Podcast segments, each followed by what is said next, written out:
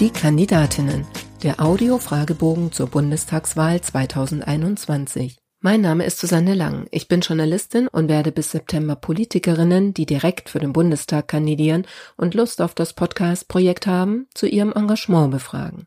Was treibt sie an und wie wollen sie Politik verändern? Diesmal antwortet Antje Tillmann, geboren neunzehnhundertvierundsechzig, Diplom-Finanzwirtin und Steuerberaterin, ehemalige Finanzbeamtin, seit zweitausendzwei Mitglied des Deutschen Bundestags, seit zweitausendvierzehn finanzpolitische Sprecherin der C D U C S U-Bundestagsfraktion und aktuell erneut Direktkandidatin für die C D U im Wahlkreis hundertdreiundneunzig, Erfurt-Weimar, Weimarer Land zwei. Frau Tillmann, wann war für Sie klar, ich möchte Abgeordnete im zwanzigsten Deutschen Bundestag werden? Dadurch, dass ich schon seit zweitausendzwei im Deutschen Bundestag bin, würde sich die Frage bei mir eher andersrum stellen, ob ich ausscheiden möchte. Aber ich habe festgestellt, dadurch, dass wir bei Covid massiv zusätzliche Schulden aufgenommen haben und ich zweitausendneun Berichterstatterin der Schuldenbremse war, dass ich auf jeden Fall noch mit daran wirken möchte, dass die Schuldenbremse wieder in Kraft gesetzt wird. Was war die größte Hürde auf dem Weg zu dieser Kandidatur? Ich kenne keine Hürde, das ist einfach gut gelaufen, glatt gelaufen. Ist ja auch mal schön. Ja, das stimmt. Erklären Sie in drei Sätzen, was Sie als Bundestagsabgeordnete erreichen wollen. Ich Ich glaube, dass wir in einem der schönsten und, und besten Länder der Welt leben, dass wir ein tolles Land haben, engagierte Menschen, und mein Hauptwunsch, was ich erreichen möchte, wäre, dass möglichst viele, die hier leben, das auch so empfinden, dass sie empfinden, dass wir in einem gerechten Land leben, in einem sozialen Land. Das, da ist uns an vielen Punkten vieles gut gelungen. Ich glaube, die Gerechtigkeit ist schon so und der Sozialstaat auch, aber es gibt noch einen Punkt, den wir nicht gut gelöst haben, dass Kinder aus benachteiligten Familien immer noch nicht die gleichen Chancen haben. Wer, glauben Sie, wird sie wählen und warum? Das ist ganz unterschiedlich. Ich bin der festen Überzeugung, dass neben Gesetzgebung auch der Kontakt zu den Bürgerinnen und Bürgern unser Job ist. Als Direktabgeordnete sowieso. Ich habe ganz viele Menschen, die mit ganz privaten Dingen zu mir kommen. Dem Rentenbescheid, den sie überprüft haben wollen, dem Kindergartenplatz, der fehlt. Und ich habe den Eindruck, dass genau diese Menschen unabhängig von Parteipräferenz dann bei der Erststimme mir auch die Stimme geben. Also ich habe viele Erststimmen, wo Zweitstimme gar nicht C D U gewählt wird. Und ich glaube, dass es daran liegt, dass wir jetzt als Team, ein Büro zieht da Gott sei Dank mit, als Team versuchen, den Menschen auch zu helfen bei ganz individuellen Problemen. Das heißt, Sie überprüfen dann auch tatsächlich mal einen Rentenbescheid, wenn die Leute auf Sie zukommen? Genau. Ja, also manches kann ich selber, bei manchem rufe ich dann entsprechend bei der Rentenkasse an oder frage den Stadtratsabgeordneten, ob es irgendwo noch einen freien Kindergartenplatz gibt. Wir sind da sehr konkret und ich glaube, dass das geschätzt wird, dass wir sehr konkret versuchen zu helfen. Manchmal vermitteln wir auch einfach an eine Beratungsstelle bei Dingen, die wir nicht selber wissen, aber das hilft. Ihr bisher größter politischer Erfolg war? Die Schuldenbremse zweitausendneun. Das war in der ersten Legislaturperiode in der Föderalismuskommission eins, wo ich diese Obleute-Funktion bekommen habe. Wir haben dann zehn Jahre, fast zehn Jahre diskutiert.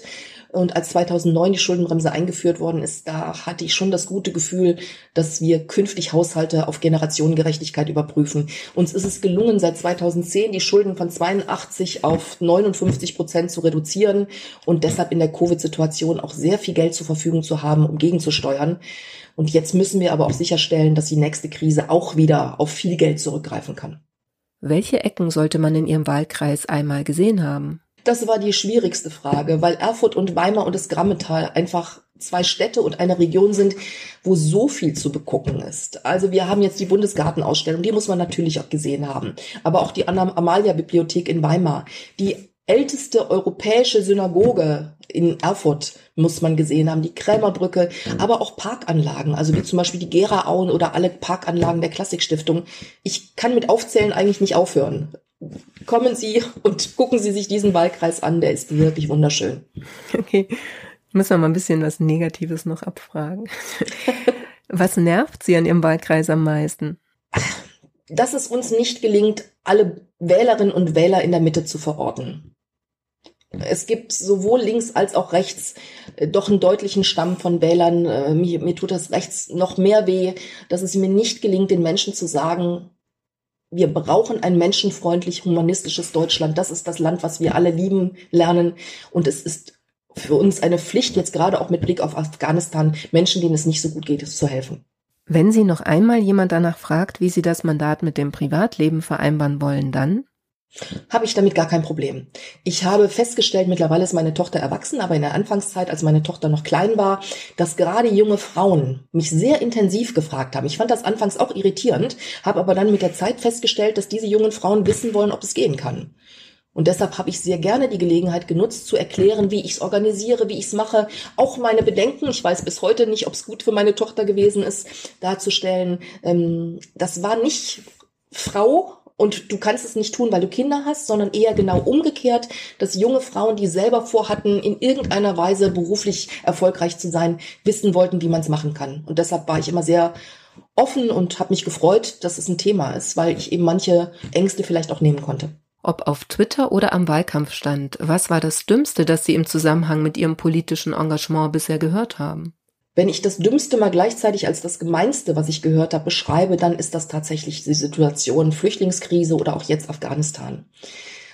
Ich, ich weiß selber, dass wir nicht alle Menschen auf der Welt retten können. Das ist klar.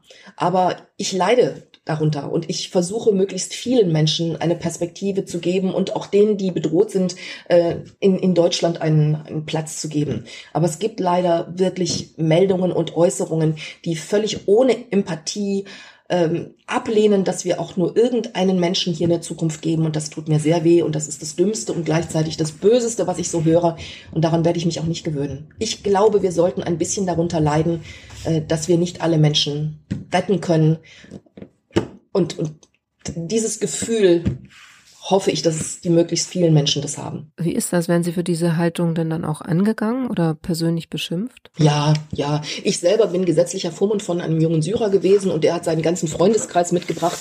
Das heißt, in meinem Erfurter Büro ist irgendwie so die Außenstelle von jungen Syrern. Und das haben Leute durchaus sehr kritisch auch bewertet. Sie wurden aber jetzt nicht bedroht oder so? Ach, ich hänge das mit der Bedrohung nicht so hoch. Natürlich haben wir auch Briefe bekommen, dass wir irgendwie eine Bombe unter den Stuhl kriegen. Ich war dann froh, dass meine Tochter nicht mehr bei mir gewohnt hat. Ähm, aber ich nehme das auch nicht so ernst. Sollte man manchmal, aber...